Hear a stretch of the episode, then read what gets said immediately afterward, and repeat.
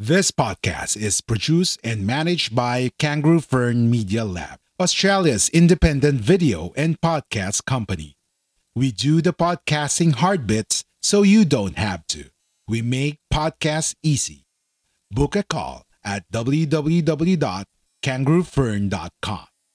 www.kangaroofern.com. This podcast is produced and managed by Kangaroo Fern Media Lab, Australia's independent video and podcast company. We do the podcasting hard bits so you don't have to. We make podcasts easy. Book a call at www.kangaroofern.com. www.kangaroofern.com. A Guerrilla Podcast Syndicate production. Biggest thing we can do is just get stops and run. Stops and run, guys. Push, push, push every time. Extra, extra, extra session with Kiko Malikdem tackles everything about the world of sports, especially the one close to the host heart, basketball. Updates, discussion, clarification, name it. Extra session has it. Extra, extra, extra session with Kiko Malikdem. That's how they're getting their points. Rebound favors battles and gets it away from Bob Mote out the Okay, good day once again, sports fans. Welcome to another episode of Extra Session with Kiko Malikdem here, here in Guerrilla Podcast Syndicate. And today we're very fortunate to have with us the lady that needs no introduction when it comes to Philippine basketball. She worked before in the PBA handling the marketing department and also got involved with the Philippine Collegiate Champions League. And currently, she is the executive vice president of the National Basketball League Filipinas. Ladies and gentlemen, Miss Rose Montreal. Good day, Miss Rose. Hi, Kiko. Good morning, good afternoon, good good good night, good noon, whatever it is. Hello. It's been a while. We've not seen each other since the game in Nueva Ecija, if you remember. Yes, ma'am. It's been Yeah. around March, five months already, six months going six. Yeah, Yes. that was the Saturday. That was Mm. that was the Saturday when we played in in San Leonardo in Nueva Ecija, and then that the week after that we're supposed to play the face off ng playoffs part 2 but Yes. inabutan tayo ng pandemic. So Mm. So yun. How are you now? Uh, since basketball has been on, on hold for, yeah, let's say, for the past four or five months, what's keeping you busy, ma'am?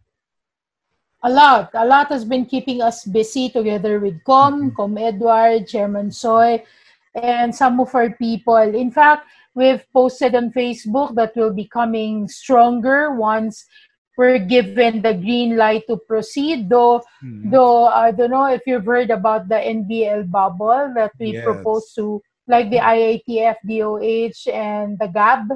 Mhm. And hopefully, hopefully, if not for this another two weeks of MECQ, we're about to hold a press con today. I believe you're you're aware of that. Yes. Uh, Mhm. but unfortunately, because of the declaration that uh, NCR again is under MECQ, so the hotel where we're supposed to hold the press con advised us that you know, sorry, Mom Rose, but uh, due to the MECQ, we'll, we don't have any other option but to close. So Oh, uh, gathering, gathering in itself is not allowed. yes. So we're we're very compliant with the government. So what's keeping us busy is like we have two episodes of Baseline Mhm. uh, every Saturday and Sunday. We launched it uh, last July, I believe, July or yes. late Uh-huh. June.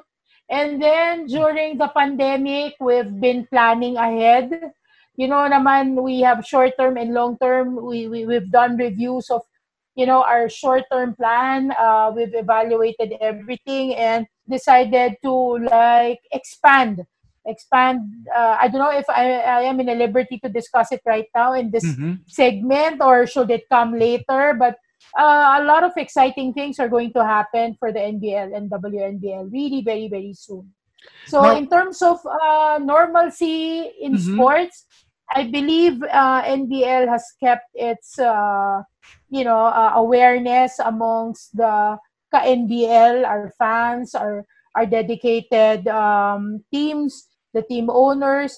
We've been actively communicating. We've done Zoom meetings thrice or four times already. Wow. So yeah, um, the management of NBL is really very consultative. We believe that uh, two, three heads, ten heads are better than three. So Yeah, I mean, you know, naman in the NBL, it's Chairman Soy, me, and Edward. So Mm. we're really very consultative by nature because we believe that you know our stakeholders are very serious in the NBL and uh, we have veterans like Alan Trinidad, Jerry Codinera, and uh, Bing Victoria who, whose, whose ideas will will really bring more uh, excitement to the league Yes. soon. Now, ma'am, your name uh, has been synonymous to basketball, no? So any person na tanungin na tanungin mo or tanungin namin na pag sinabi namin Rose Montreal, alam nila basketball eh. Uh, for the benefit of yung mga mga na nakikinig sa atin or nanonood, how did you start to be part of the basketball world in the Philippines? You know, Kiko, I'm really a basketball fanatic. In fact, Mhm. uh, when I was pregnant in 2002, I was about to give birth.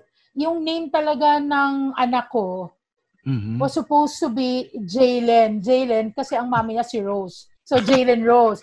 So should, should be Drasen Jalen. Yeah, I'm really a big fan of of basketball. Mhm. Um, during the time when I was about to give birth, nanonood pa ako ng NBA noon. Ang, ang nasa championship was sina Pedro Stojakovic, Mhm. sina, yung mga veteran na sa, sa NBA. And then, Yes. um, I was, I was actually part or marketing, marketing head of a supplement uh, brand Mm. that is somehow, you know, uh, whose whose endorsers are coming from the PBA. Okay. And then, uh, and then there was this ad in uh, uh, quite a big ad. I, I guess that was mga one fourth.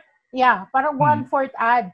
Um, it says there they're in need of a uh, market. Not not actually marketing. I started with the PBA as uh, head of uh, PBA Properties Incorporated. Mm, PBA okay. Properties is actually the repository of all the brands ng ng PBA. So Okay. it's uh, it's more it's corp it's more corporate than the league, no? Than, than, than the Mhm. league itself. Uh, what do I do as a as like actually ang title ko I started as li- with with Commissioner Barrios was licensing manager. So what does a licensing manager does? Kung makita mo yung mga merchandise ng NBA, ganun yung ginagawa ko for PBA. Like, I have Axel to, ma- to, to produce the replica jerseys, Oh, uh, okay. shirts. I have, oo, so basically, anything that has the brand, the logo of the 10 teams that time, it's really under me. Mhm. So, nag ano yan, nag-evolve hindi lang sa kasi ako talaga kicks when, I mean when it comes to I'm a philosophy major but Mhm. you know, bata pa talaga ako, lagi lagi sinasabi ng mami ko tsaka ng daddy ko yung ma-PR, madaldal, maganyan. So parang Oo, so parang I thought talaga eh, my, my, my, my direction talaga is really in marketing because my first Mhm. job was really in, in in the field of marketing na rin. So Yes. masyadong Mhm. mahaba kung babalikan natin. So, doon na Mhm. muna tayo sa sports marketing. Oh, yes. So, okay. So, after being a licensing manager for two, three years, we've Mhm. been very, very successful in bringing back again the the the brands in the market in retail. Mhm. Um, uh, Commissioner Barrios left. yes. Commissioner Barrios left and then came in Attorney Chito Salud. Okay? Mhm. He's one hell of a, a commissioner talaga. Kasi that time, he, he, he told me, one-on-one yun in the office niya. Normally, na, nagag, nag, nagtatawag siya talaga ng mga managers niya every time. Yung mga heads ng department niya every time he, he, Mhm. comes to the office. Ano Mhm. yan? Tawag dito, mag-roll call yan. And then, I remember one time he told me, kasi he calls me Tita Rose. So sabi niya, Tita Rose, I'm going to, ano, I'm going to make this league really good. Sabi niya nga, I'll, I'll, I'll, I'll polish the rules, everything. And then, Mhm. after that, you can go, you can go back to the market. You can go to the market on your own.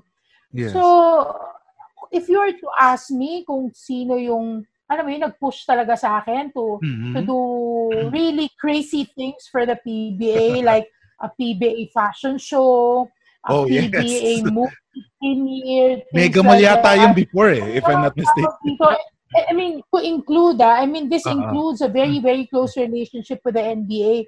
It's it's Attorney Chito Salud. It's Commissioner Salud. Mm. Sobrang ano, sobrang that trust that he gave me. Mm. Talagang that's something I really won't forget for the rest of my life. I see. So kumbaga uh, you're an expert already with marketing. Ang tinuturing mong mentor is si attorney Chito Salud with regard to that. Oo, oo, oo, oo. I mean, parang tandem kami noon. He, la, talaga, I really cannot forget that morning when he told me I'm gonna make this league good, uh, officiating everything. I'll focus on that, and then Mhm. you go to, I mean, you go to the market. And Mm. when I did that, you know, he gave me really a free hand. Parang, parang Commissioner Barrios din eh, but he didn't stay that long in the PBA. Hindi I mean, during during the time because he's been in and out of the PBA that Yes. time. So, Mhm. in terms of yung talagang the liberty to like, he gave you the free hand to Mhm. do whatever you like. As long as we draw fans, Yes, I coming agree with that. from the coming from yeah, oo. It's really during the time of Chito Salud from his officiating style, everything. Galing, sobra. It's, it's, uh, th- th- those years are really very, very unforgettable for me. Now, now in every success story, syempre meron tayong mga rough roads, bump along the road. Yes. So how did you uh, overcome those, you know, bumpy roads? Ika nga.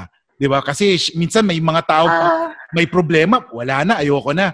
Pero from you, ang ang, ang galing eh kasi you have a big problem pero you were able to able to overcome and then look look at you now, 'di ba? Parang ang galing eh. Ah, number one, number one, ako kasi Kicks, I'm an Mhm. only child.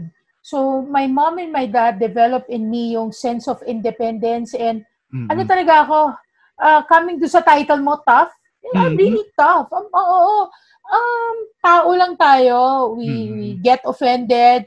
There really are, you know, uh, tough times. But hindi kasi ko sumusuko eh. Mhm. Alam mo yon And I know, I know I've done a great job. And Mhm. there's still more I can contribute in sports.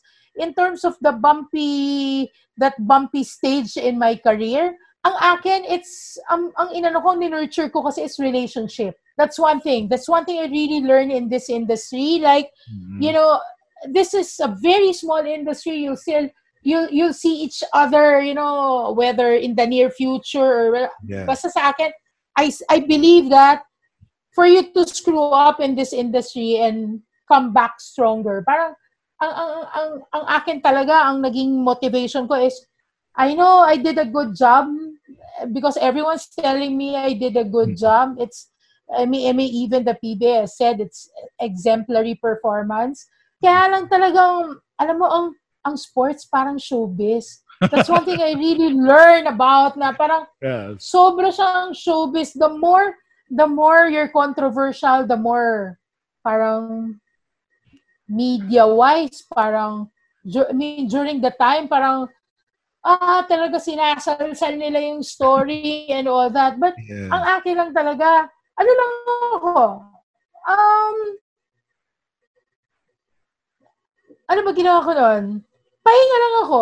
Actually, two months yun eh. Two months. Mhm. And then, and then an international brand called me on the third month. Sabi nung, sabi nung international brand na yun, I guess this is a no holds bar interview, no? Under Armour of Singapore called me up and told Mhm. me, uh, we need someone to, ano, we need someone to like organize a 3x3 thing. Uh, we need a very good commissioner. We need, uh, we need uh, endorsement coming from the from the basketball um ano yung SBP uh, regulating body or Body, something yeah. like that so Mhm. oo and be- yes and because of the relationship I built parang sabi ko ah eto na yun it's time to come back kasi sabi ko I'll definitely come back stronger Mhm. sabi ko I'll prove my detractors na you know parang in one way or another ang ano ko talaga yung puso ko talaga Kiko nasa basketball Oo. in fact Oo, in fact, if I may share this, again, I mean, this is not a, I mean, this is a no holds barred interview. Even WPBA, it was already part of my presentation to the board sometime 2013 2013 wow. when they mm-hmm. brought me to Australia. It's really part of my marketing plan that mm-hmm. I presented. But during the time, eh, I don't think it is the priority of the of the league. So we mm-hmm. started with in 2014. We started with the 3x3 women's.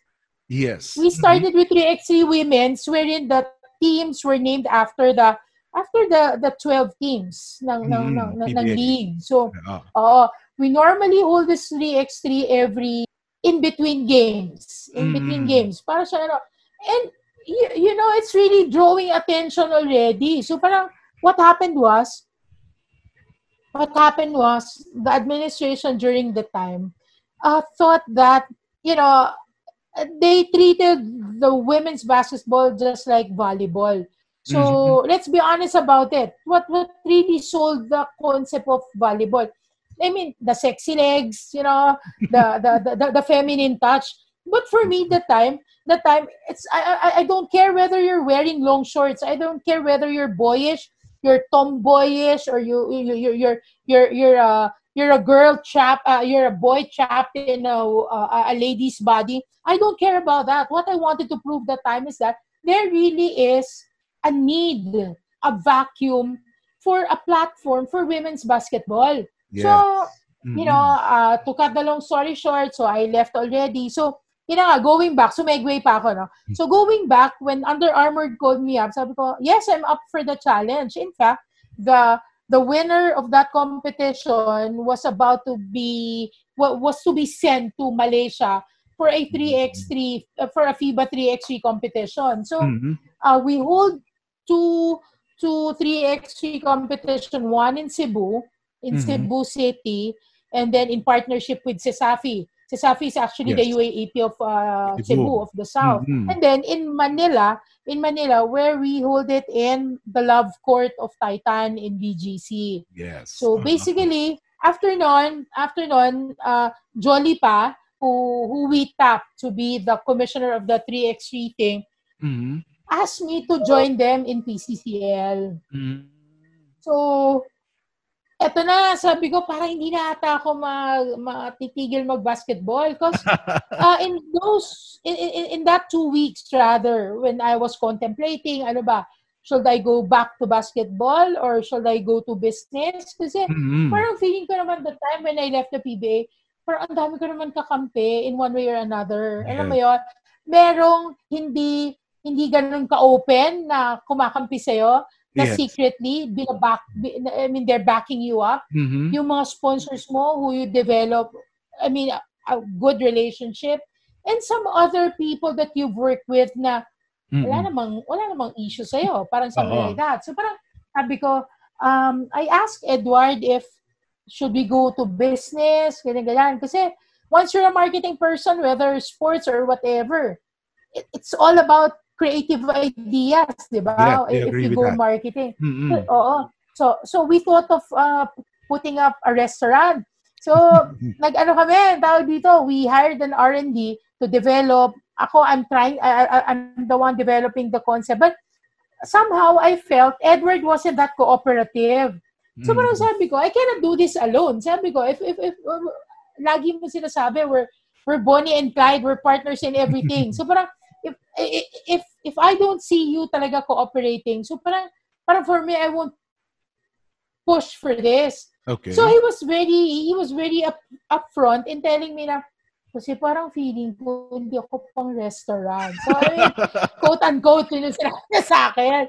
So parang nakita ko rin talaga sa kanya yun because siya mm-hmm. after after PBA he got himself busy with I allowed him to get himself busy with like officiating in UAAP, in NCAA, mm. things like that. So, again, sumegway na naman ako. Mahili, segue queen ako eh. So, when they invited me to be part of PCCL, sabi ko, very challenging kasi ang ang ang, ang management ng PCCL are basically seniors in their I mean in their oh, own yes. rights eh like yeah, like the president, Mr. Ray Gamboa, Mm. of, I mean, formerly the governor of Shell and the uh, parang communications head ng ng Shell as a company that I Yes. mean I mean during his days. And then uh, we had attorney attorney Deborah who's you Mhm. know I mean who, who came from from Accra law firm ganyan, ganyan. and then we have the Lopez uh, the Lopez from from Meralco Yes. uh, okay. sorry, I for oh, I forgot his name. So sabi ko, very challenging.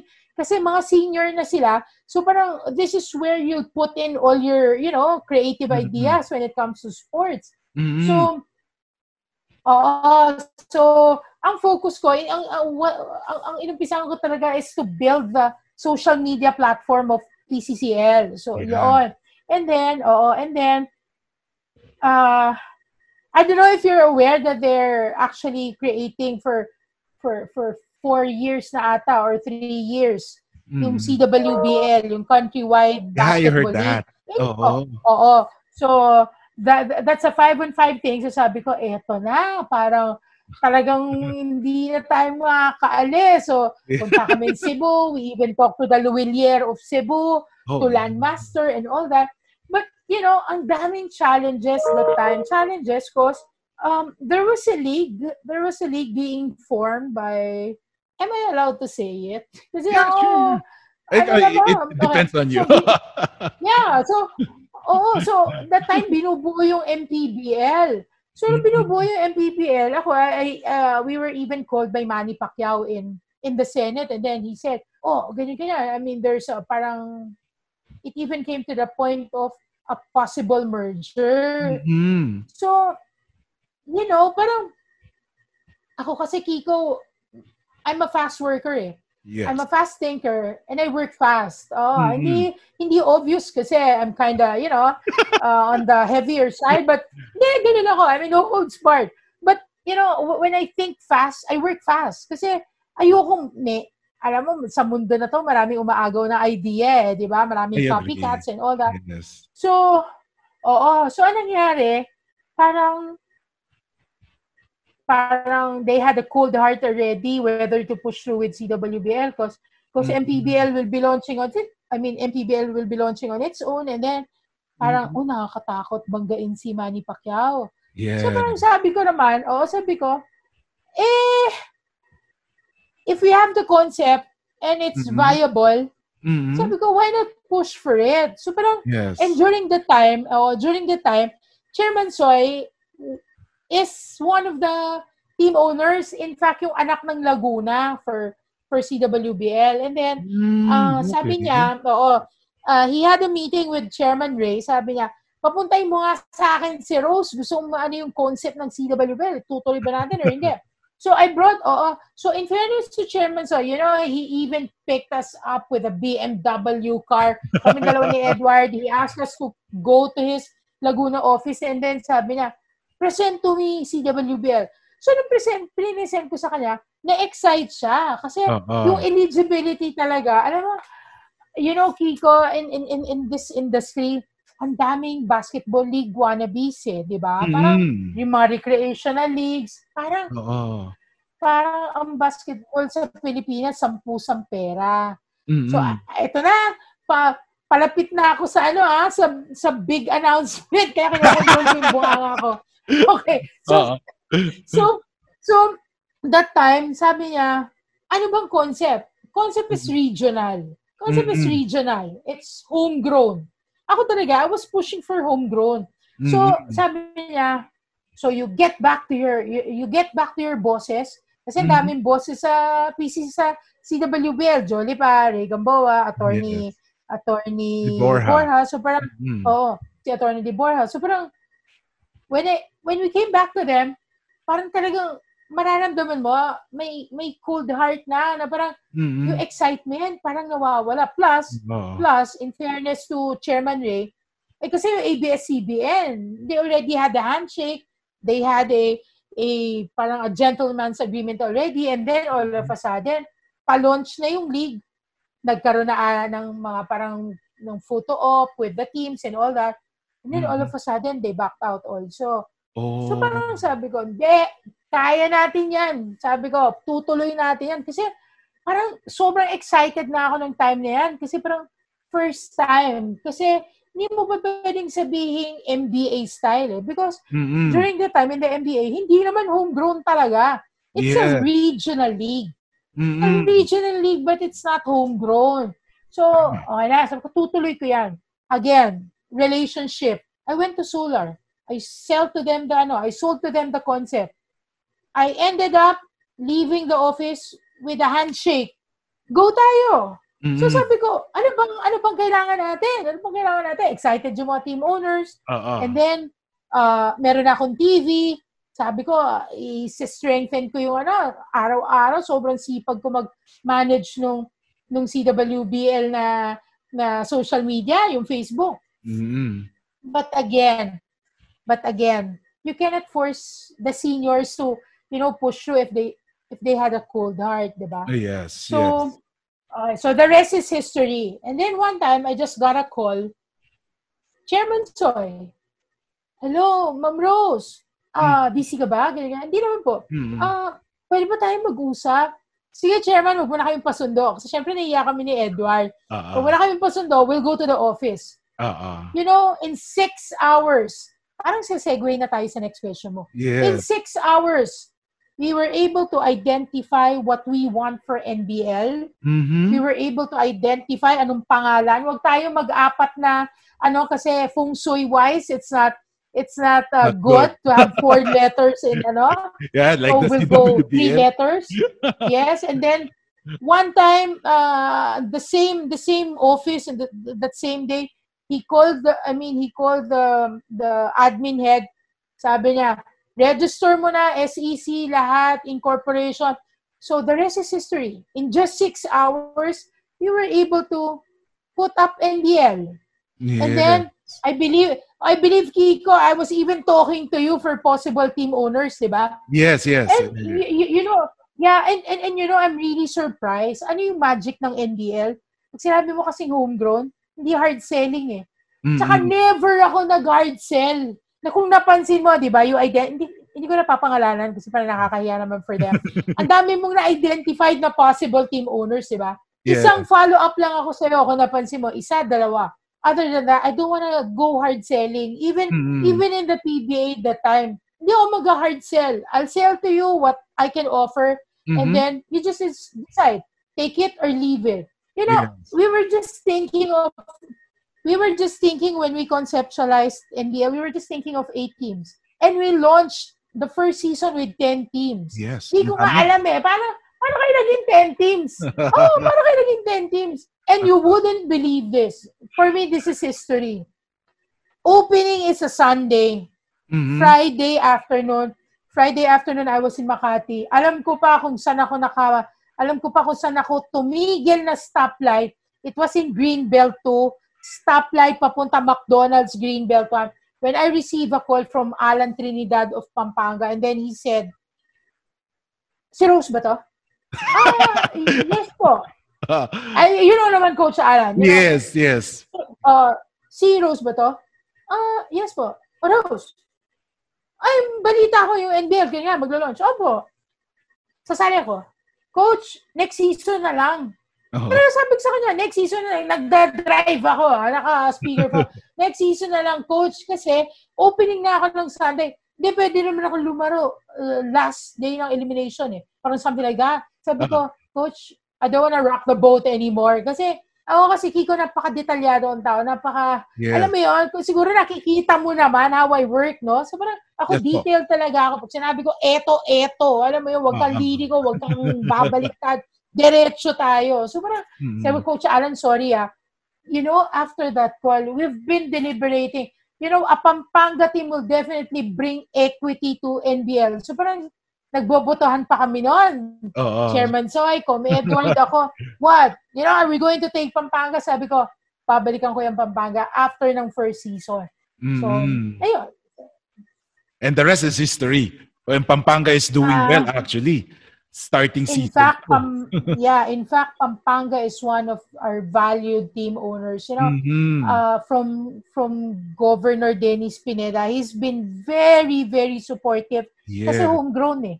Mhm. Kasi it's pure, it's pure Kabalen playing in in in in in, in his team eh. Mhm. Walang import, walang anything. In fact, in the third Mhm. season, he even put Calvin Abueva as part of the assistant coach. He even put Arwin Santos to be part of the assistant uh, in, in the coaching lineup. But, Mm. you know, there, there might be conflict din kasi because we play Saturday, Sunday, and the Yeah. Pro League plays Saturday, Sunday. So parang, siguro sinabi niya, oh, sige, ano na muna. But, Calvin and Arwin are both giving, uh, parang, yung, yung pep talk ba sa mga sa sa Delta team. talks. So, yeah. Yes, yes. So, Mhm. yung mga motivational talk. So, parang, um,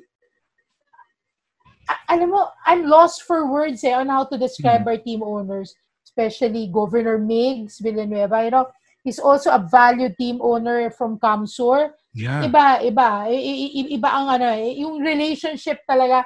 Minsan may papasok na intrigero, intrigera, but at the end of the day, because all of you share the same ideals and and goals, wala yan. eh. Nakakalimutan yung mga personal-personal na bagay. Although, Mhm. hindi naman ganon kalala yung mga personal issues. But, you know, syempre, marami tayong politician na team owners, no? So, Mm-mm. parang, for them, minsan, uh, they take it against you pag may pumasok na kalaban, na Oo. hindi naman tayo aware. Oo, to be honest about it, no holds barred.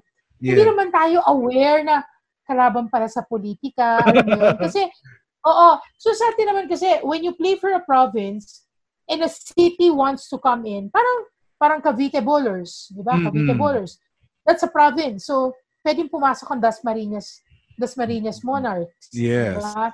Meron in na. Pampanga, in Pampanga, go. Yes, in Pampanga, sa sobrang laki ng province, and, and sa sobrang ano ng, ng, ng pag-iisip ni, ni Governor Dennis, you know, he was even entertaining an idea of, you know, bringing in a, allowing a, say for example, a Angeles team in the. NBL. Oo. Oo, kasi, you, you know, we only have, we only have a few slots eh for Yeah. players. There's really a big vacuum. A milyon ang mga nag-aambisyon, nangangarap na Mhm. makapag-basketball. Yes. So, Ang dami. Yes, Kiko. so basically, yung mga challenges nyo with the NBL, uh, ano ba yung mga problema usually dyan? Uh, it's more on the checking on the eligibility of the players or more on the team owners po ba? Challenges? Team owners? Wala, wala, wala, Mhm. wala. Kasi, kasi ako, hats off ako sa lahat ng team owners. Mhm. Ah, wala kang, wala kang matulak kabigin in Tagalog. yes. Kasi they're really very supportive from La Union.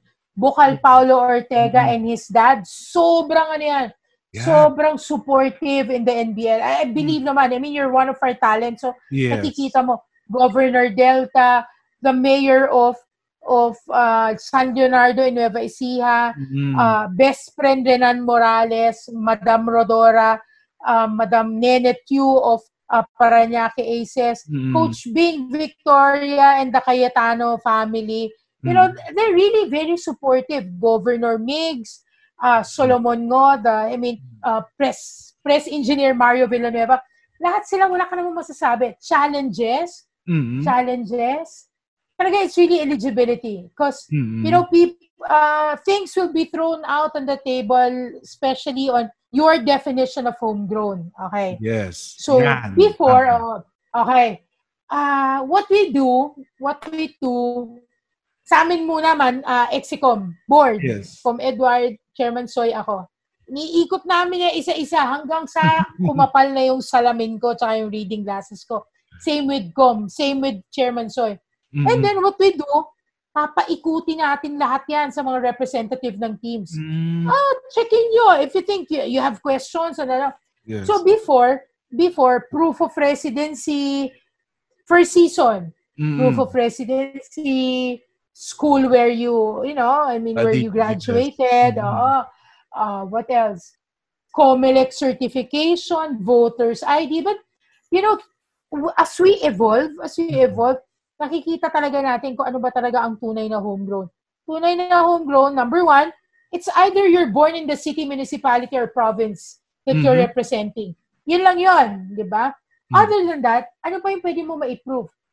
Yung nanay, nine months pregnant, nakatira sa Paranaque, na bumisita sa kamag-anak sa Las Piñas, sumakitan tiyan. sumakitan tiyan, nanganak. Di ba? Nanganak. Oh, nanganak. So, pinanganak siya sa Las Piñas. But, at the time of birth, both mother and father's addresses were in Paranaque.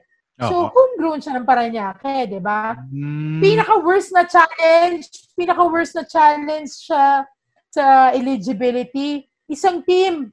Ang pinakita puro driver's license. Kiko, ano ilang years ang effectivity ng ng driver's license ngayon? When you Ah, renew, if Five years usually. Five. five, five, five.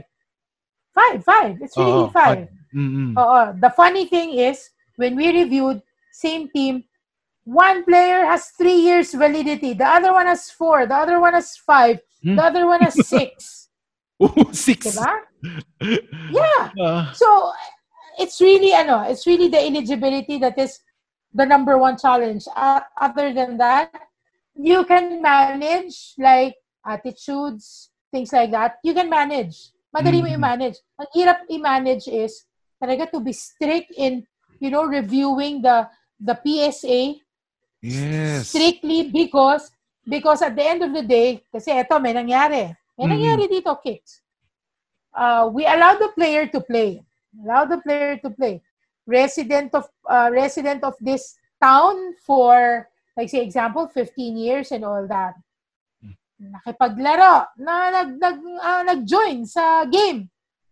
Dumating yung isang head coach sa akin, Rose, may problema tayo mag ano ako, magpo-protest ako. So tinanong ko anong grounds ng protest. Grounds for protest is they saw a player, the guy I was referring to a while ago, who played who played for them uh, years back who's born in one of their city. Oh. So parang, yeah. So parang, for them, uh, okay, we'll finish this game, finish this game, but we'll put this on, I mean, under protest. Mm-mm. We talked to the guy, we talked to the guy, we talked to the team owner. Nung naintindihan ng team owner yung reason ko, Mhm. in-explain namin, in-explain ni Chairman Soy, ni Com Edward, they don't have any other choice but to, you know, The forfeited the get guy. rid of him. Yeah. No, no, no. We didn't forfeit the game, but we didn't allow that guy to play anymore. Ah, okay. So basically, ang challenges talaga ng NBL is, you know, rechecking the eligibility of the certain player. Kasi makikita ko rin, Validating. validating actually, correct ma'am. So nakikita ko rin kasi before the, uh, uh, the, the season starts, talagang nagsusunog kayo ng kilay eh. Ah, lahat ng mga members ng team sa isang area to check each each papers eh. So dun dun pa lang maabot minsan 9 hours, 10 hours. Ang sakit sa ulo nun. Ex- exactly, Kiko. And then, in spite of that activity where you where you pass around all the folders per team, syempre, iba dyan magkakaibigan na coach. Magkakaibigan sila na team. So parang, sige na, pirma mo na. Nakikita namin eh. Nakita namin eh. Pirma mo na yan. Pirma mo na yan. So parang, ah, it's not good. Parang, hindi siya, no, hindi siya, it's, it's, it's not a Kiko. Can you hear me? Yes, yes. Kiko? Yes, ma'am. Oo. But parang, wh- when we saw that activity, parang, for us, I don't think it's gonna be a successful, ano, validation of Mm-mm. eligibility requirements. So parang, eh di, syempre, you have no choice, but kayong tatlo na lang. So parang, Oo. pag eto, may nakalagpas pa, ta- pag nakalagpas pa sa atin, we, we, we own, we will own the responsibility for, for, for Mm. that oo, lapses. So parang at least, tatlo lang yung pwede mong sisihin, either Soy, me, or Edward. Yan lang. So, bali ma'am, ang nangyayari dyan, una sa coaches, and then sa mga representatives sa teams. Then afterwards, ang final po sa inyo. Sa inyong tatlo po. Di- Mm-mm. Ngayon, hindi na. Okay. We, we, we ask them to come. Because office is in Laguna. So parang, Mm-mm. for, for others, it's, it's kind of hard parang to Yes. travel. So, we, we stay in Starbucks. Mm. Oh, we give them time na per team. So, may ano yan, may break na one hour. So I start sitting in Starbucks by around 10 a.m. and finish by around 9 p.m. An hour before it closes. Mm-mm. So, naghahati na kami ni Edward niyan. So, hati tayo. O, checkin mo na. Kasi PSA na lang ang ano eh. PSA Mhm. na lang ang requirements. Wala nang ibang other proof or, or, or yeah, proof of residency. PSA. yes. So talagang PSA na, bilog mo na. Halimbawa, Tagig, oh, born in Tagig, born in Tipas, Tagig, uh, Oo. born in uh, Nabua, Camarines Sur. So, ganon. I mean, I mean, that's how we did it this time. So, Mm. I guess for the third season, na, mm, we're 100% ano. We're, I mean, every, everybody's 100% compliant. That's no good. question, no eligibility issues Mm. raised. But kasi as we as we as we like as we develop, syempre, nadidevelop din natin kung ano yung best best practices. Yes, ba? I agree. So basically yon. So parang nakita namin at the end of the day, tayong tatlo rin ang gagawa. So gawin na natin to. Ayun. Yes, syempre, uh, Yeah. like what you said, no, uh, uh, you know, you experience yung mga ganyan eh, mga challenges, yung mga problema na yan. So at the next tournament or next season, alam mo na kung ano yung gagawin mo. You learn from experience. Oh, yes. Yeah. Kahit nakapikit ka, alam mo nang gagawin mo. Hindi ka na pwedeng lokohin. Now, ma'am, dif- what's the difference? Kasi you, earlier you said you you handled the PBA and then afterwards nasa ma- amateur leagues. What's the difference of handling the professional and the amateur leagues? What's the pros and cons? Okay, it's like this. Sabi ng sabi ng IATF, sabi ni Chairman Ramirez ng PSC, Mm. if you don't play for the flag and you get paid, then you're a pro. Mm. Yan, yan yung mga yan yung mga statements ko ah. In Oo. the Philippines, there's only two leagues. It's pro and non-pro. Mhm. Yan lang, dalawa lang ang distinction mo. So difference, difference kasi in the pro league, in the PBA, very minimal 12 teams, pero pero maraming bosses. Mhm. Maraming talagang in terms of relationship, syempre different strokes for, for different folks, 'di ba? Ganon. different egos. Ah, yes. Oo. Medyo pagdating sa players, syempre, may mga name na eh. PBA na ako eh. Oo. So, parang maraming challenges. Mhm. Um, sa amateur league, mga bata pa eh. Mhm. So, pag nagloko, pwede mo pang korekin. yes. Oo, oo, pwede mo pang korekin. Sa PBA, syempre, hindi naman sa matigas ang ulo. In fairness to them, maraming mababait na players sa PBA. Maraming mababait. In fact, even Calvin, Calvin's mabait. It's Mhm. just that, syempre, merong attitude na tinatawag, yung attitude on the court. Mhm. Di ba? Meron mga kanya-kanyang, ano yan eh, meron mga kanya-kanyang style. So, Yeah. parang, sa, oo, sa NBL, yung mga bata, madali mo i-correct. Kasi Mhm. natatakot pa sa'yo. Mhm. I mean, that's the term. ah. I mean, that's the term. Takot. In Yes. the PBA, respeto. Di ba? Yes. Sa, sa, sa NBL, takot. I, I- Kiko, if you allow me to share this, ah. Sige. Okay. please. There, there was a game in Marikina, the last game between Cam, Camsur Express and Pasig. Okay. Mhm. Pasig really is a neophyte team. Camsur, three years ka, three seasons ka lang kasama. Hanggang sa assistant coach siya, nagmamano yan sa akin. So, for, for that, I really have to commend Camsur players and coaches. Ang respeto sa'yo, talagang sobra. Mhm. Minsan nga, magmamano sa'yo. Minsan, tingin mo, mas matanda pa sa'yo. Pero, okay lang. I mean, that's a sign of respect eh. Yeah. Oo, hindi ko, hindi ko inaalis yung kamay. That- I mean, that's a sign of respect. Eto Mm. na. So, happened that Pasig defeated Camsur that time. So, Mhm. merong BPG, di ba? Meron tayong best player of the game. Yes. Kailangan mo mag-pictorial kasama yung bola at kasama si Shooks to go na banner. Ah, Aba, that time, I guess, I, w- I was talking to an important person that time, may VIP bisita. And then I asked my staff, si Ice and Kat, yung, yung, yung ano natin, yung therapist natin, to Yeah. take the photo and, and ay, asikasuhin siya. Aba, winawalang ya, sorry for the term, winawalang ya yung tao ko eh. Tapos, alam mo yung kayabang-yabang? Ano sabi ko? ah. Walang BPG. Walang BPG kasi ang best player of the game, hindi lang magaling sa basketball, mabuting tao. I mean, that's for me. Mhm. Sabi ko, kabago-bago nyo, kumpara ko kayo dun sa Kamsur Express, tatlong taong ko lang kasama yan. Kahit isa dyan, wala nang bastos ng staff ko, walang nang bastos sa akin. Kung Mm. ginagawa nyo sa staff ko, ano eh, that permeates sa akin eh. Di ba? Kasi Mm-mm. tao ko sila eh. Bakit bastusin mo? So, sino binabastos mo in the end? Ah, Ako, walang BPG. Sabi ko, walang BPG. Eh, yung bata, yung bata sobrang excited. Alam mo, ah. after that game, well, hindi ko talaga sila kinakausap, ma'am, sorry, ah, well, I, I, I- don't have, ganun kasi ako, Kiko eh. Alam mo, for me, respect is really important. Mm. Respeto sa janitor, respeto sa CEO, Mm. will show what kind of a person you are eh, di ba? Mm, yes So, po. The next game, sumobra naman ng OA nitong mga bata. Next game, aba lahat naman sila nagmanuhan sa akin.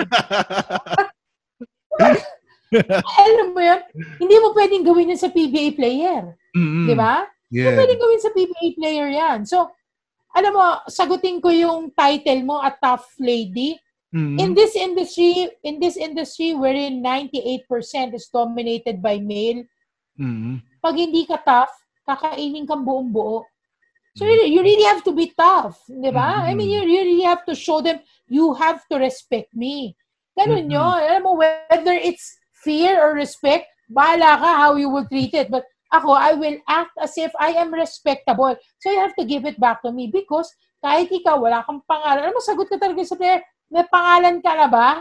Pero ako talaga, for you to treat my people that way, may Mhm. pangalan ka, wala. Eto pa, isa, share ko. May isang player, kay Aces. Alam mo, sabi niya sa tao ko, kay Alex, you know, Kuya Alex. Yes, diba? Kuya Kuya Alex, is Alex. our, yeah, he's, the, he's our liaison officer. Sabi niya, Psst, uy, bola.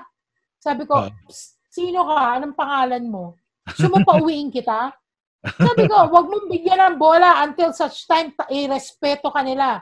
Sabi ko gano'n. I mean, yes, they're liaison officers, they're staff, but sa NBL ba, respetuhin mo lang si Com, si. Soy, ako? Mm-mm. No, you have to respect everybody because kahit kami, re-respetuhin din namin sila. Alam mo, the time sabi ko, sino ka? Anong pangalan mo? May pangalan ka na ba? Oo. Oo, oh, ginanon ko talaga. May pangalan ka na ba? Things like that. So, Yes. Speaking of your staff, so, so uh, sinasabi nga nila you're tough nga, di ba, ma'am? So, Sige how- mga yan. matapang, di ba? Parang matapang, strict. Uh, pero malambot naman yung puso sa mga tao. Like what you said, yung kanina nga, you're defending your own people. Uh, kung kayo tatanungin, how are you as a boss? I want my people to act, to think the way I do. Ganun ako.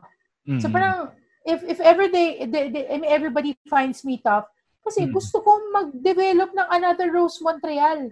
Gusto kong makadevelop ng, even hindi sa field ng marketing, gusto ko makita sa kanila yung passion, yung dedication sa trabaho na, alam mo yon parang hindi pera-pera at the end of the day. Although, Mm-mm. yes, trabaho natin to, pero iba kasi kicks pagka-passion. Yes. So for me, I just want I just want to replicate myself in them. So Mm. yung pagka-detalyado, pagka Mm. alam mo I mean, at the end of the day, hindi naman ako perfect eh. No perfect, pero ayoko nang ayoko nang nalilate. Aray ko, Kiko, aray ko. Nakita mo yan. Oh, Nakita mo, yes, hindi yes. kita kinakausap. Yes, So, ma'am. parang ako kasi, ako kasi, pag ako, sinetan ako ng meeting, 9 o'clock, 8.30 nandun ako. Di ba, di maghintay Mm. ako. Mm-mm. Kasi, ang, ang prinsipyo ko, I don't wanna waste other people's time. So, if I think that way, if I act that way, Mhm. kung sino man yung ka-meeting mo will see that kind of discipline. So, in the next meeting, alam mo, hindi rin nila sisirain ang oras mo. Di ba? So, parang, Yes. ako talaga ganyan. Yung, Mm-mm. alam mo yun, before I tell them to act this way, I have to show them na I preach what I practice and I practice what I preach. I see. Yan lang. I, I mean, oh, gana. In fact, even com, nag-aaway kami. Alam mo yun, nag-aaway kami ni Edward. When it's work, we're ano, we're, we're, when both of us are in the workplace, commissioner ka, ano ako, admin ako, I, I have to, ano, I have to check Yes. everything. Kung staff mo, mali ang uniform, kaya, sisitayin ko talaga, siya, kahit siya nagkakamali, minsan talagang nak- nakikita ng mga tao, pag nagagalit na siya, Oo. Siyempre, he's also passionate daw. Yung pagka-passionate ko, ganun din naman siya sa field niya. Mm. Sisigawan niya yung referee. You don't do that to your referee in front of so many people. Ginaganon ko siya. Basta, Mm-mm. basta trabaho, trabaho. So parang, alam mo yun, parang, yes, they find me tough, but, you know, it's, it's, it's called for eh. Yeah. Kailangan eh. I mean, walang la- lelembot-lembot na leader. Di ba? Mm-mm. So parang sabi ko, siguro as early as now, they cannot, you know, they cannot see that yung the value in it. But Mm-mm. later on, sana naman, knock on wood, I mean, knock on wood, nawala na ako, nawala na Mhm. ako sa mundo, things like that. And they, and, and they, and they realize na, you know, itong pinapractice ko na to, ano to eh, turo sa akin ni Ma'am Rose to eh, di ba? So parang, ayun, ganun. Yes. So parang, ay- ay, yung iba kasi natatakot sila to replicate themselves in others eh. Natatakot sila to share yung knowledge, your experience, lahat. Parang ako, kung, kung pwede nga lang, maraming maraming Rose Montreal sa NBL. Oh, it's it's really welcome. Ga- ganon kasi yung yung prinsipyo ko. Kasi yung mga nakita ko naman nakatrabaho ko, naging mentor ko, naging boss ko previously, Mhm. ganon din naman sila eh. I mean, they share their passion with you because they want you to be like them. So parang, and for, and for, and for this, yung mga staff ko, to feel that way, I have to practice that in front of them so that they will, you know, I mean, they will, they will realize na, eh, kung siya nga ganun eh, bakit ako hindi? Di ba? So parang. I agree. yun, talagang sobrang, sobrang init talaga ng ulo ko sa mga nalilate. Pero yun, pero yun, hanggang doon lang yun. At the end of the day, hanggang doon lang yun. At the end of the day, pag tatapos na yung trabaho, we're friends. Di ba? we're Yes, friends. definitely. We're magka-chatmate tayo, mag trabaho lang yun. So, pag Yes. trabaho, iwanan nyo yung trabaho, iwanan nyo yung trabaho, problema ng trabaho sa workplace. Problema sa pamilya, problema sa bahay, iwanan mo yun. In fact, in fact, this third conference, my son experienced the first ever seizure in his life. Mm-mm. Na ospital tatlong araw, na ospital tatlong araw. Paglabas, diretso kami ocular sa Baguio. When we Mm. had the Baguio game. Yes, I saw I saw Kasi, that. oo. yes. Kasi ang akin, iba yung, iba yung pamilya, iba yung sa bahay, iba rin yung trabaho. So, parang gano'n lang yun.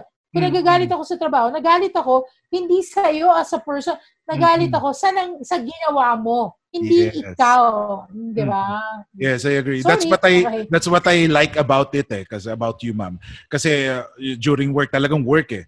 At saka walang personalan, it's just about the work. That's that's what I, you know, you know, I, I learned uh I, I learned about it, no. So kaya nga usually pag sinasabi ng sa time, yun, value the time of others also regarding that. No, ma'am, uh, regarding sa NBL, kanina kasi sinabi nyo yung bubble for the playoffs. Kasi natapos natin yung first round, yung knockout phase eh. So we're going to the top 8 na. The last 8 biglang na, nagkaroon kor- karoon ng coronavirus pandemic. Uh, biglang all of a sudden, this past few weeks, lumabas plans for the NBL Season 3 playoffs. Paano ba yung nangyayari yung bubble na yan? At saka 11 days. Okay. Oo. Yes. Oo. Um, alam mo yung bubble na yan. A Mm. lot of people been talking about bubble, but to go about the bubble itself, Mhm. sobrang tedious process. Okay? Mhm. So, we propose to the IATF kasi we really need to have a champion. In Mhm. fact, Vietnam, Vietnam Basketball Association, kasi hindi ba sa NBL may escalation, it's a ladderized program. yes. It's a ladderized program. The first season champion, Paranaque Aces, went to, we brought them to Vietnam to play a pocket, uh, supposed to be a pocket tournament, but medyo Mhm. maraming delays and all that. So isang game lang with the champion team of VBA. VBA Mhm. is the Vietnam Basketball Association. So Mhm. every champion, we bring them out of the country. So supposedly, dapat ang tagig, may biyahe ngayong May.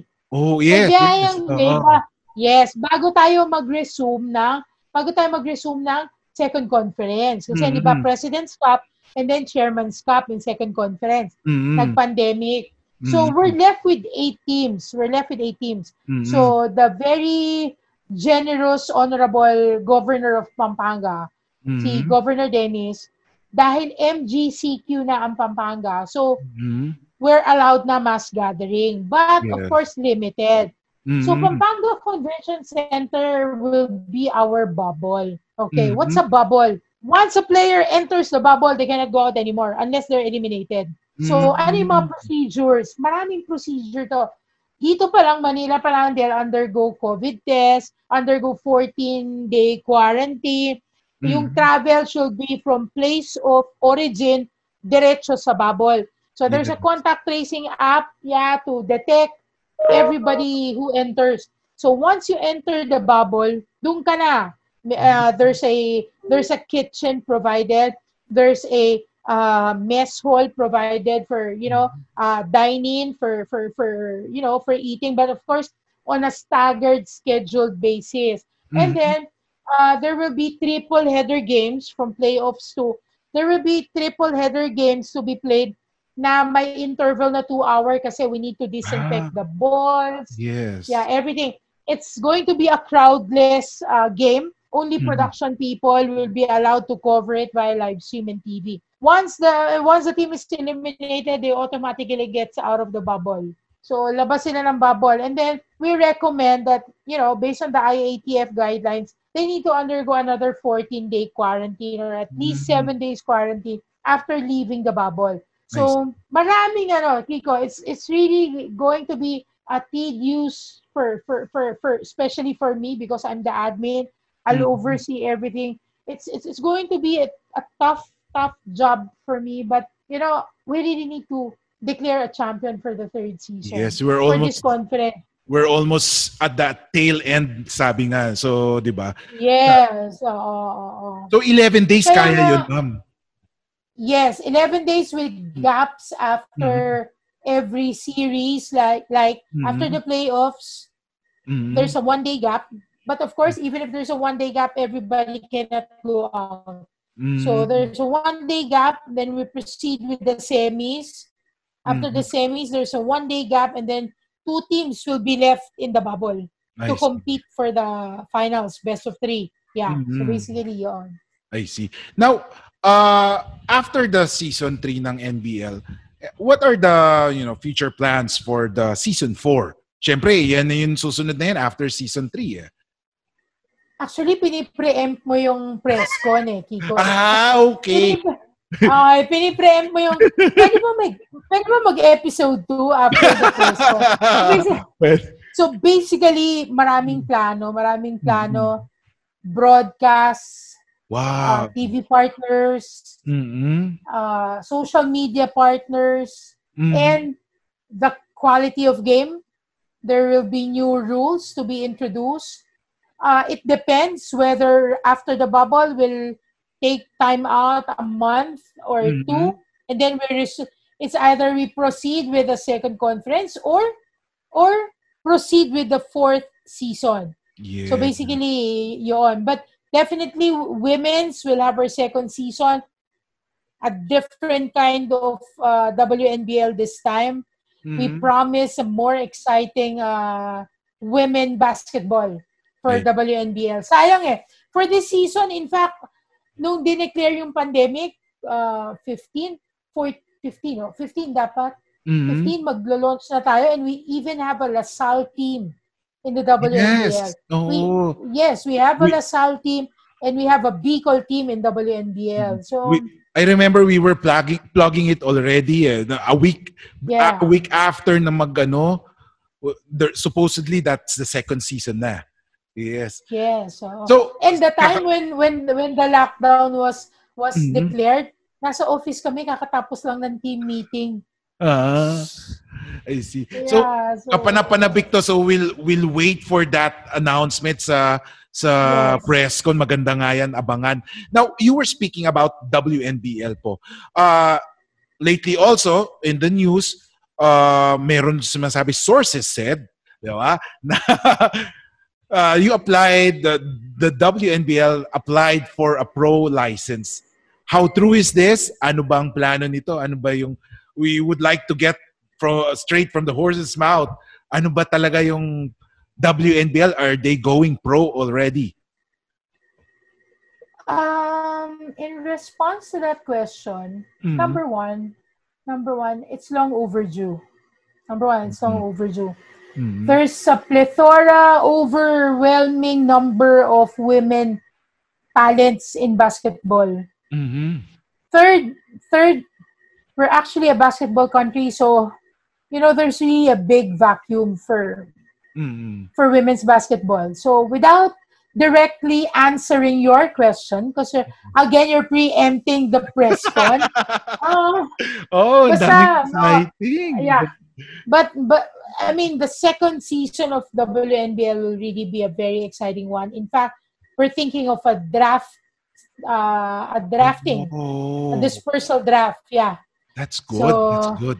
Exciting Yes, yan, oo. Exciting. Ah, al- alam mo kinokontrol ko yung bibig ko eh. Pero wag alam- nasa ano na. alam ko ah, alam ko tinitrick mo ako eh para sa iyo ko muna una sabihin. But you know, let's reserve this for uh, the yes, press con. I agree. Mag- Yeah. Nakakapanabik, nakaka-exciting na once na malift tong MECQ, eh, you know, the press con will happen and great news for the NBL followers.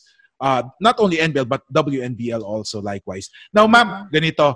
Uh, I'll give you some rapid questions. You tell me the first thing that comes to your mind when I say these words or sta- statement Okay.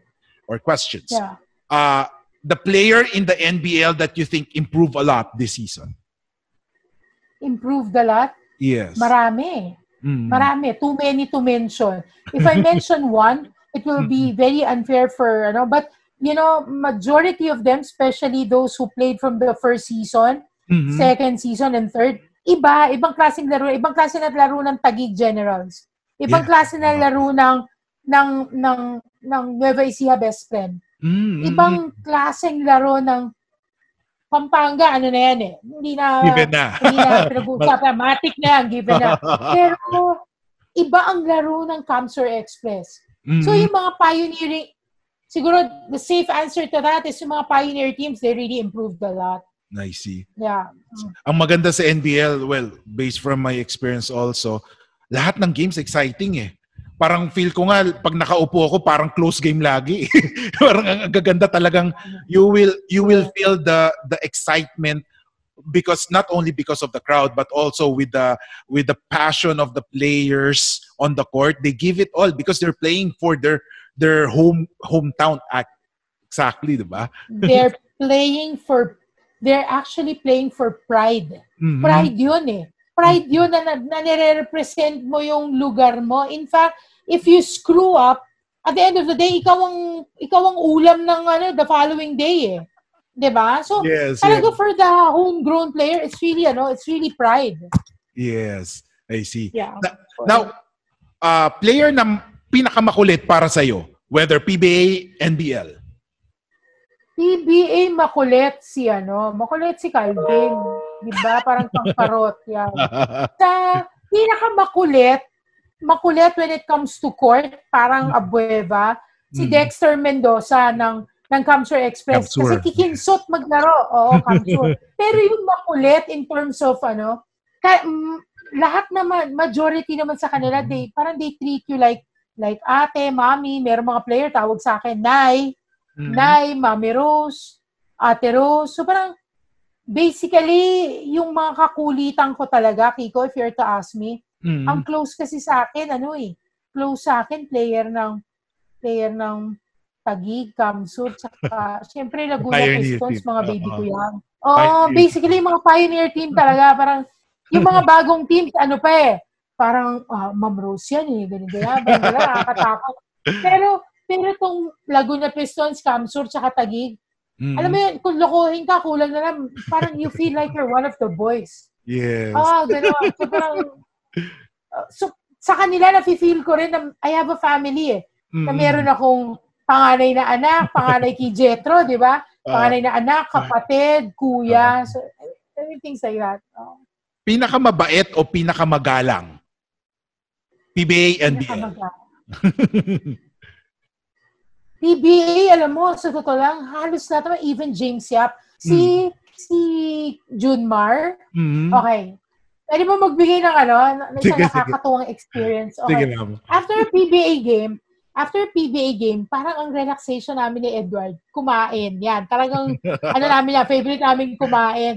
So, Oo. nandun na kami sa sulok na sulok ng uh, yung Buffalo Wild Wings sa Mhm. sa Capitol Commons. And Oo. then June Mar came in together with her girlfriend and driver. Mhm. Ganun siya kabait ah. He eats together with with the driver. Mhm. Alam mo, pumunta pa siya dun sa sulok. Ay, Ma'am Rose, good evening. Ganyan, ganyan. Oo. Tapos, the girlfriend coming, oh, the girlfriend coming from the CR, pinapunta niya pa sa table namin just to give respect. So, parang, Oo. ako, things like that, it, will never leave my memory. That will always be part of my memory. La, um, lahat naman ng PBA players magalang, in fact. Mhm. Sa NBL naman, sa NBL naman, ang pinakamagalang, mga taga-Kamsur. Ah, Kasi they still value, yeah, they still value yung mano thing. And Yes. And for me, syempre, sa edad ko ngayon, yun yung kapanahunan ko na kahit sino makita mo, mano po, mano po, basta elderly, di ba? So Yeah. it's Camsur, ano, it's Camsur Express. Talagang they really value the ano of mano po. Yes, uh, players sa PBA or NBL na laging nakakaalala sa'yo. Hindi nakakalimot. Hindi nakakalimot, ah, Mhm. si RJ Rizada, Mhm. yan. In fact, oh, in fact, kuma, kumpare ko pa yan dahil sa ano, si si Rob Labagala, kumpare ko rin yan. Yeah. Si Rani Del De Ocampo, kumpare ko rin yan. Ah. si Ronald Tubid. Marami, marami. In, in, in fact, oo, ma, maano pa naman sila hanggang ngayon. Alam mo yun, they, They keep in si- touch. Mhm. Yeah, oo, mga, sabi ko nga sa'yo, wala kang sisinuhin. Kahit sa PBA, kahit sa NBL. mababait sa mga bata. Sa totoo lang, oo. Sa NBL naman, lagi nakakaalala, Mhm. ah, hindi malilipas ang isang araw na wala akong chat. Ah. Mga taga Laguna Pistons. yeah, mga Pistons. Ah, mga ano yan, mga makukulit yan. Oo. Ah, sino favorite basketball coach or official for you? sa sa PBA, Mhm. sa PBA Coach Yeng. PBA Mm. Coach Yeng. Kasi nakikita ko yung sarili ko kay Coach. Uh, yes, he's tough, but you know, he really has a very, very soft heart. Ma, Mhm. mabait si Coach Yeng. Um, sa NBL, sa NBL, kasi marami naman akong, halos lahat naman, kicks, taklos. Ah, ah. Hindi ako kaya ko sagutin yan. Mhm. Pero yung sabi mong super love talaga na malapit sa akin, Valiente si Coach Tupe. Ah. Yan, napakabait na coach niya. Mhm. Yes. Si Coach Bing is like a brother to me. Si Mhm. Coach Bing. Ah, si Coach Alan is like a father to me. Yes. Sa si Coach Jerry is a very good friend. So parang ang hirap, ang hirap sagutin kasi halos Yes. lahat sila. Mhm. Yun.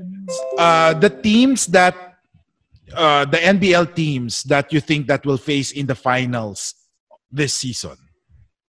Kasi lahat sila gusto nila mag-champion eh. Uh, Lahat sila gusto nila mag-champion. So, mhm. hindi naman sila ma hindi naman sila matitira for the next phase if they're not really that good. Good. Yes. So, yeah, La Union is showing some potentials. oh yeah. Uh, Mhm. Pam- Pampanga with a powerhouse uh, Lineup. team, Mhm. possible. Tagig will not let this season pass without giving it a try again. I mean, Mhm. for a championship. Paranaque, Paranaque, they will fight for their title from the Mhm. first season, I guess. Mhm. Uh, Pasig is really very, you know, very aggressive. Mhm. Kaya lang meron silang 21 under na hindi pa pwede maglaro because that's a directive from Ah. IATF. Yes, yes. Only 21 and above are allowed to play. Mandaluyong also is giving it a try talaga. Kita mo Mm. na nagpa-persevere. But the same case with Pasig, they have some like players uh, around two or three that Yeah. has, um, yeah, uh, age 21 and below. Eto ma'am, uh, describe the following people in one to three Okay. words. One to three words lang. Okay. Sige, we'll start. So, ina-hot seat mo ako ah. Di ba? Ah, hindi naman ma'am, ito lang po. Mr. Sonny Barrios. very fatherly. Very family ang ano ng management style ni ni Komsani, you know? Ah siya yung tipo ng leader na he believes na you're in that position. So I I believe you can you know, you can handle things on your own. Mhm. Parang gano'n. So yun, very fatherly. Ma mabait, sobra. Ah, attorney Chito Salud. My mentor. My forever mentor yan. No. Yes. Si Attorney Chito Narvasa. Ano comment? uh, Oh, Mr. Willie Marshall. He's a PR person. He's, I mean, when, when it comes to that, that's his, that's really her, his field. Ma, magaling sa PR si Comwilly. Uh, Mr. Edward Aquino. Ah, sobrang passionate. Sobrang passionate to the point na, uh, you know, sometimes he can go out of his, uh, out of the border, Mhm. but because passionate siya, kahit mag, mag-jump siya into another, uh, to another field, nagagawa naman niya maayos eh. Like, Mm. during this pandemic, syempre wala ka masyadong ginagawa. So, regular na yung twice a week na na referee Zoom trainings and all of that. Mm. Kasi he wants his referee to be fit na during the pandemic. Kasi once Mm. you, we're given clearance to proceed, Mhm. eh mapapa, mapapasubo kasi halos during the pandemic walang ginawa kundi kumain, di ba? Kumain, matulog, di ba? I, I mean, that's the truth. Yeah. So, tina twice, twice a week niya. And then lately, you know, he's been sleeping like around 1 or 2 p.m. Because he's the Mhm. one editing yung baseline, nag-graphics na rin siya and all that. So, Wow. he's, oh, Edward Aquino really is a very passionate person. Totoo yan. Ito naman, si Mr. Soy Mercado. He's like a brother. He's a family to us. He's also passionate. Nagtatalo kami lagi niyan, you know, but at the end of the day, yung yung yung yung banter namin, it's it's something na, you know, for the betterment of the league. Eh. Mhm. So, ako lagi ako aminado sa kanya. When it comes to numbers, that's your field. Pero when it Mm. comes to marketing, when it comes to this industry, ah, turf ko to. So parang, you know, ano yan, tawag dito, banter, Uh, Mag-argue kami, but of course, it's a very healthy uh, argument. But at the end of the day, we end up voting for, ano, it's, it's, eh, it's, it should be fair. Like, Edward is given a chance to vote. I also vote, siya, ganun din. So parang, it- it's something like a healthy argument for but at the end of the day you know Mr. Soy Mercado na masasabi dyan the best the best alam ko hindi naman niya mapapanood to pero you know he's, he's like fa- oo, he's like family to us so parang you know like when he sees that meron ako mga family emergencies he's Mm. always on the rescue eh so parang Mhm. yun talaga parang family Okay, so uh, before we end this uh, episode interview, uh, do you have any final message to your supporters and supporters of NBL, and of course to people who look up to you? Uh, what can you advise them? Ako, message. Message is we're working very, very, very hard to Mhm. give everyone a better NBL, a better WNBL. We're, you know, we're we're we're working overnight, if if, Mhm. if that's the term, no. So parang, you can siguro you can expect talaga na once we're given clearance, you you'll see really a very very different NBL. Sobra ko excited to share with you, Kicks, eh. Kaya lang, naga- Yeah. kaya magagalit si Tom. Kasi ipipreempt ko. Kasi may mga, may, mag, may mga bagong twist ng rules. na Sobrang exciting. Yeah, but, Okay, you know, okay. parang, because it's not under my turf, ayokong pakialaman. Mhm. So, sa mga, sa mga people naman who, like what you said, who look up to me, and I know naman meron naman, no, Mhm. you know, just practice what you preach and preach what you practice. Yun Mm. lang yun. Para maging credible ka, di ba? Parang, ang hirap naman sabihin mo na maging disiplinado kayo, dumating kayo Mm. sa oras, kaya, and people see that you're doing it differently. So parang, Mhm. hindi ka rin effective. And, yun na nga, yung parang, parang, you have a responsibility to your people. You have a responsibility to your, like, to your audience, to your fans. So parang, it comes, I mean, us being here comes with a responsibility. So, anyway, it's really a tough job, but no complaints. We're happy doing it. So, yun. Yun lang. Okay. So at thank you, Miss Rose, for that uh, final message to Thank you, your Kate. to your listeners. Now, at dyan nagtatapos ang episode number 15 ng Extra Session with Kiko Malikdem dito sa Gorilla Podcast Syndicate Philippines. We would like to thank a big, say a big thank you to our guest, Miss Rose Montreal, for the time and of course sa NBL Pilipinas. And uh, we hope continued success at magtagal pa ng gusto ang liga dahil kita naman yung hangarin ng liga na para sa kinabukasan ng ating mga manlalarong Pilipino. So till next time, ladies and gentlemen, as always, sinasabi natin, games are always exciting when there is an extra session. Good day.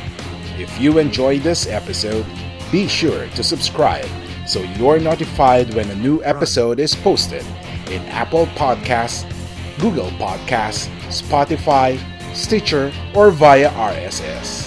While you're at it, if you found value in this show, rate and review this podcast and share it with your friends. If you have any questions, feel free to reach out to us. And if you want to know more, check out www.guerrillapodcast.com.au or guerrillapodcast.com.ph. A Guerrilla Podcast Syndicate production.